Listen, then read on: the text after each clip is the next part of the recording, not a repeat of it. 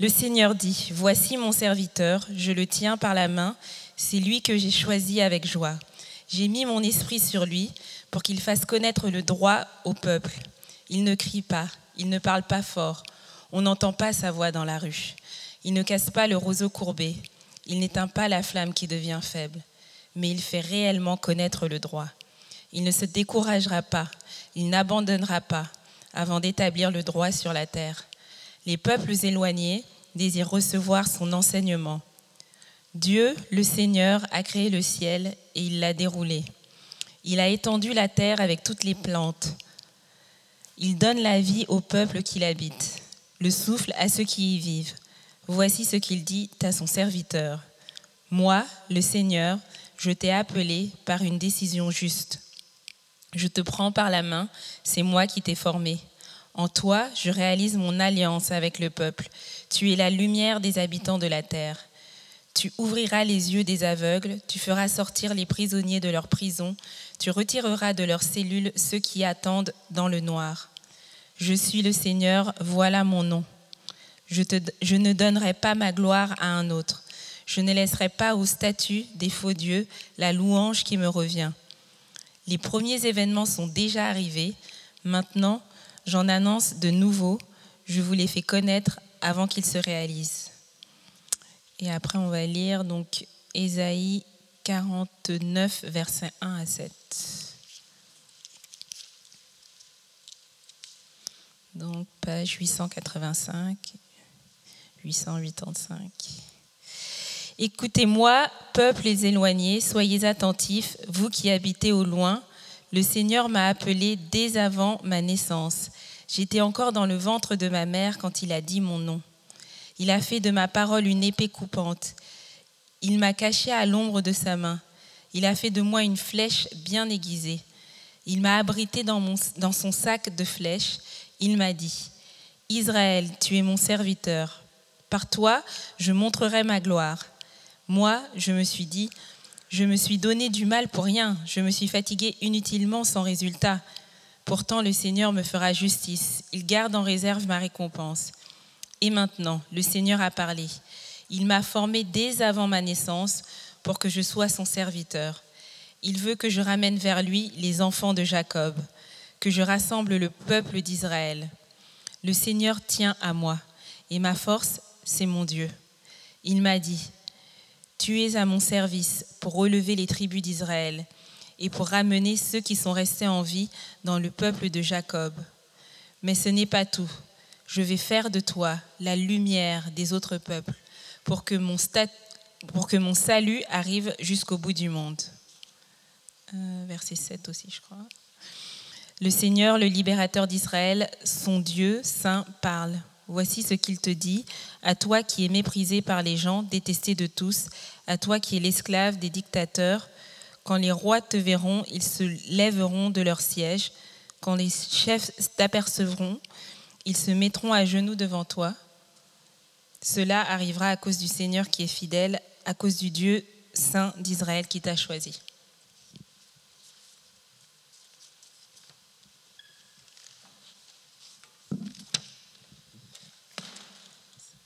Merci Victoire.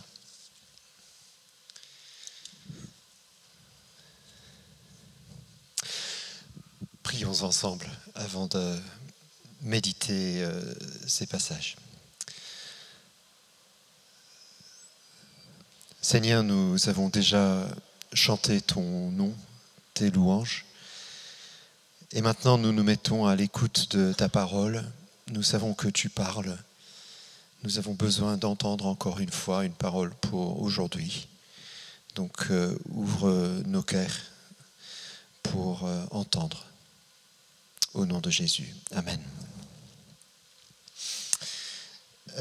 Il y a quelques semaines, dans cette église, on a organisé un light party.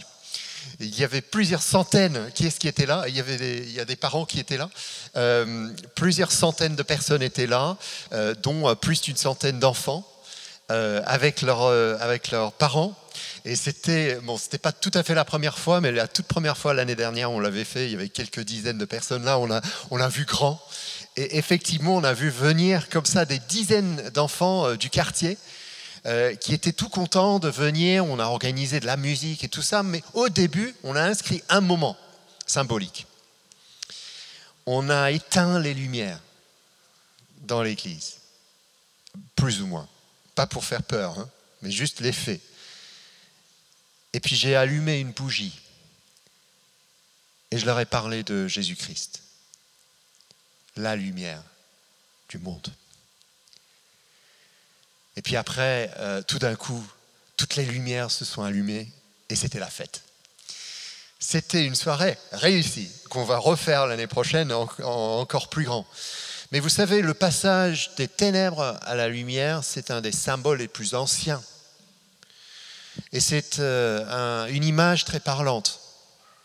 Les ténèbres qui représentent tout ce qui n'est pas vu, tout ce qui est mis de côté, tout ce qui est peut-être un peu fait en cachette, tout ce que nous ne voulons pas. Et puis les lumières, tout d'un coup, qui arrivent, qui remettent de l'espoir, de la vie. La différence entre les deux, une image très forte. Cette image m'a beaucoup parlé. Je me souviens, on a parlé tout à l'heure dans nos prières, on a prié pour le Congo. J'étais allé au Congo-Brazzaville il y a plusieurs années pour enseigner et j'étais logé dans une maison où ils logeaient les invités et tout ça. Et c'était en fait une maison qui avait été une des anciennes maisons fondées par des missionnaires. Donc c'était en lien avec l'église. Et j'étais en train de lire des choses et de travailler. Et tout d'un coup, il y avait une coupure de courant électrique. C'était la nuit, le soir. C'était noir. C'était pas comme à Londres, hein, où on a les lumières autour. Mais là, c'était noir.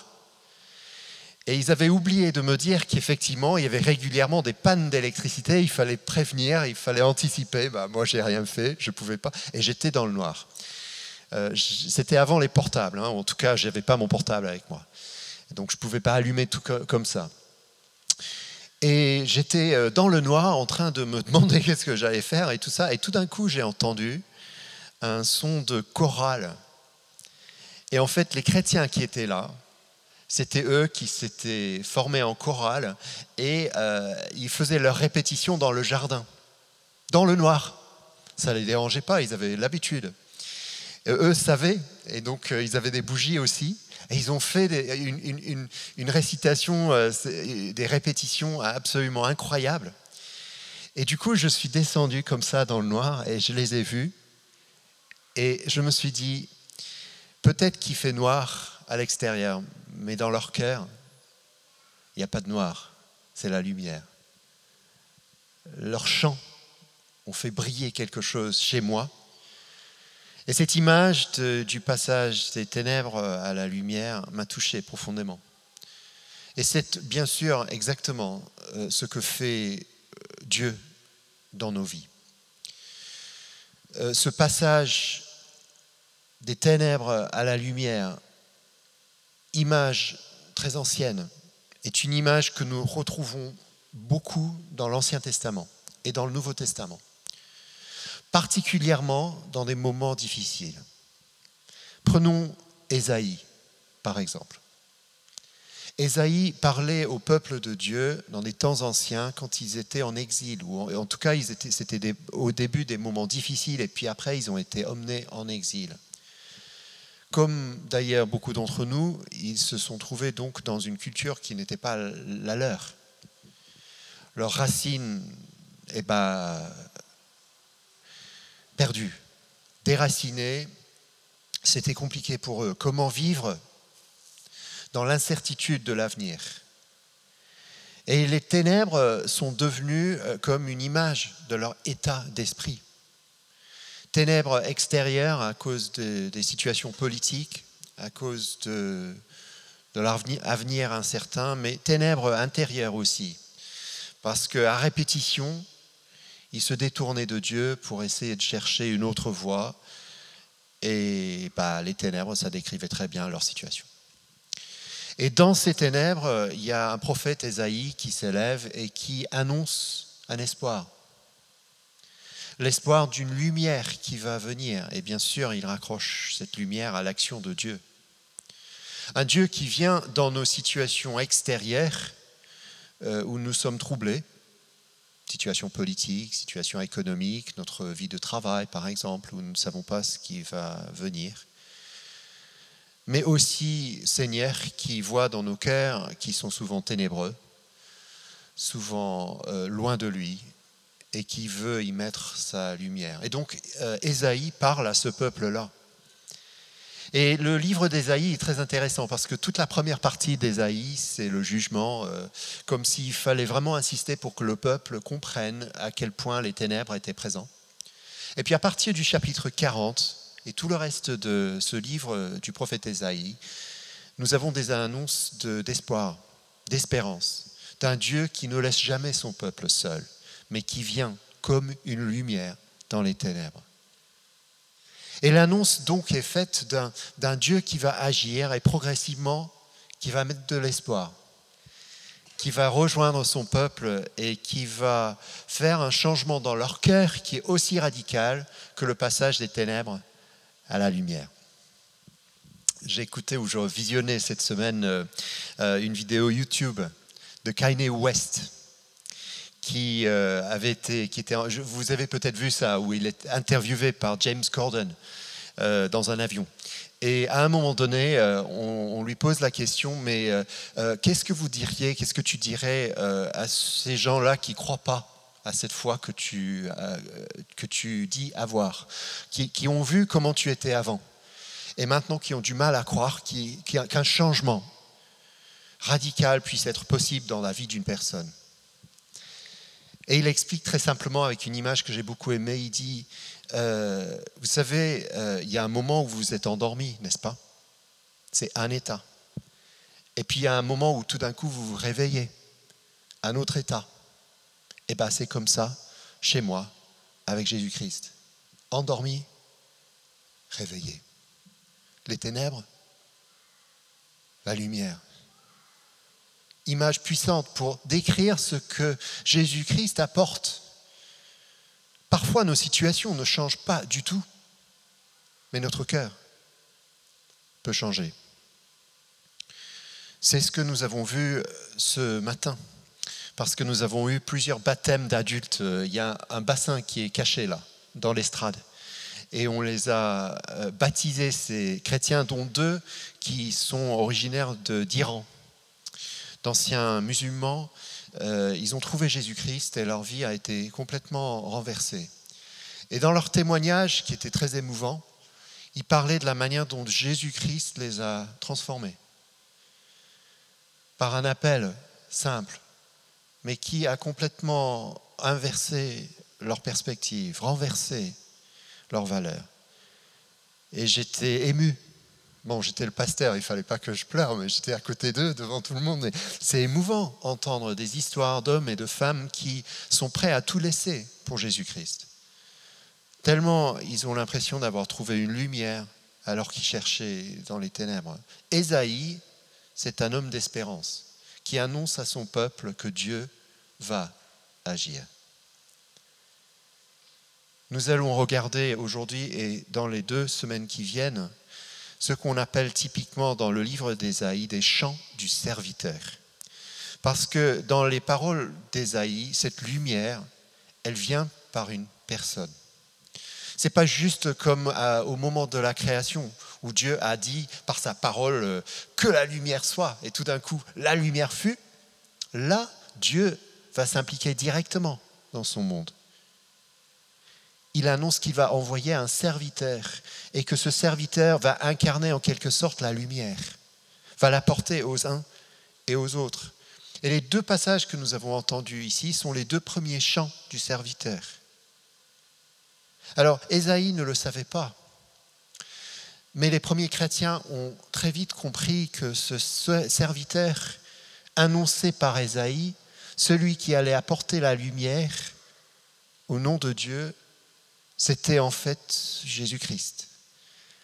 Jésus-Christ qui, comme l'a dit Jean-Luc au début de notre temps, a un jour annoncé « Je suis la lumière du monde. Celui qui marche dans les ténèbres verra le jour quand il met sa foi en moi. » Incroyable qu'un homme puisse dire ça, hein ? c'est gonflé quand même. Sauf s'il y a du fondement. Alors dans ces chants du serviteur, on voit plusieurs éléments qui décrivent un peu ce serviteur qui va venir apporter la lumière. Alors, à l'époque d'Ésaïe, comme j'ai dit, ils ne savaient pas que ça allait être Jésus. Ils avaient plusieurs idées. Et encore aujourd'hui, si les Juifs lisent ce passage, ils ont en tête plusieurs idées de serviteurs que ça pourrait être. Dans l'histoire, nous savons même qu'il y a eu des serviteurs surprenants qui ont apporté en quelque sorte la lumière au peuple. Cyrus, le Perse, on a parlé des Iraniens tout à l'heure. Cyrus, le roi des Perses, est nommé comme une sorte de serviteur. Mais le serviteur qu'a promis Dieu va être bien au-delà d'un roi terrestre. Il va avoir d'autres qualités.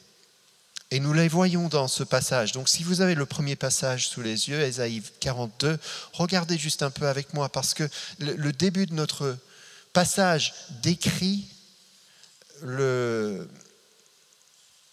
caractère de ce serviteur.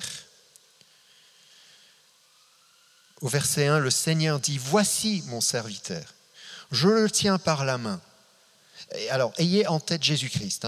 Ayez en tête Jésus-Christ. Vous avez perdu la page ? Ésaïe, on était au 42, on est sur la page combien ? 874. C'est pour les Suisses. Je continue la blague. Regardez-moi et ayez en tête Jésus-Christ. Donc au premier verset, le Seigneur dit « Voici mon serviteur, je le tiens par la main, c'est lui que j'ai choisi avec joie, j'ai mis mon esprit sur lui. » Rappelez-vous le moment du baptême de Jésus. Quand il est baptisé, il entend une voix qui dit « Tu es mon fils bien-aimé en qui je prends plaisir. » Et tout de suite l'esprit descend sur lui sous forme d'une colombe. Et ensuite le texte dit « J'ai mis mon espoir sur lui pour qu'il fasse connaître le droit », autrement dit, on peut le traduire, la justice, la droiture au peuple. Et maintenant regardez son caractère.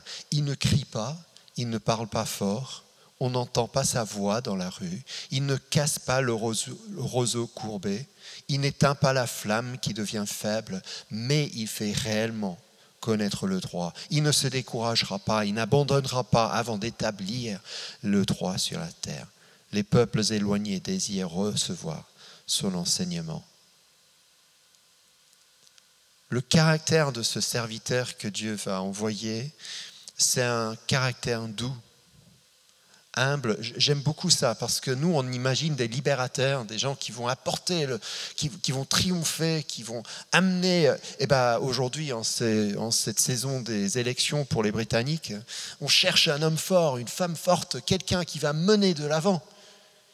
Et ici, nous avons un serviteur, celui qui va apporter la lumière de Dieu, qui a un caractère tout différent, complètement différent. Il est dans la douceur. Il est calme, il est humble, il est plein de compassion pour ceux qui sont fragiles. Chers amis, ça c'est une bonne nouvelle, n'est-ce pas ? D'ailleurs, on le voit quand on regarde Jésus. Vous vous souvenez à quel point Jésus était doux avec ceux qui étaient fragiles, courbés, ceux qui étaient sous le poids des ténèbres dans leur vie. Au lieu de venir et les condamner, il les prenait avec douceur. Il les encourageait, il les aidait, tout comme il fait avec nous. Quand nous avons le courage d'ouvrir notre cœur un peu ténébreux. Et la lumière que lui, il apporte, ce n'est pas un phare qui va nous éblouir, mais c'est une lumière douce, mais qui chauffe et qui change.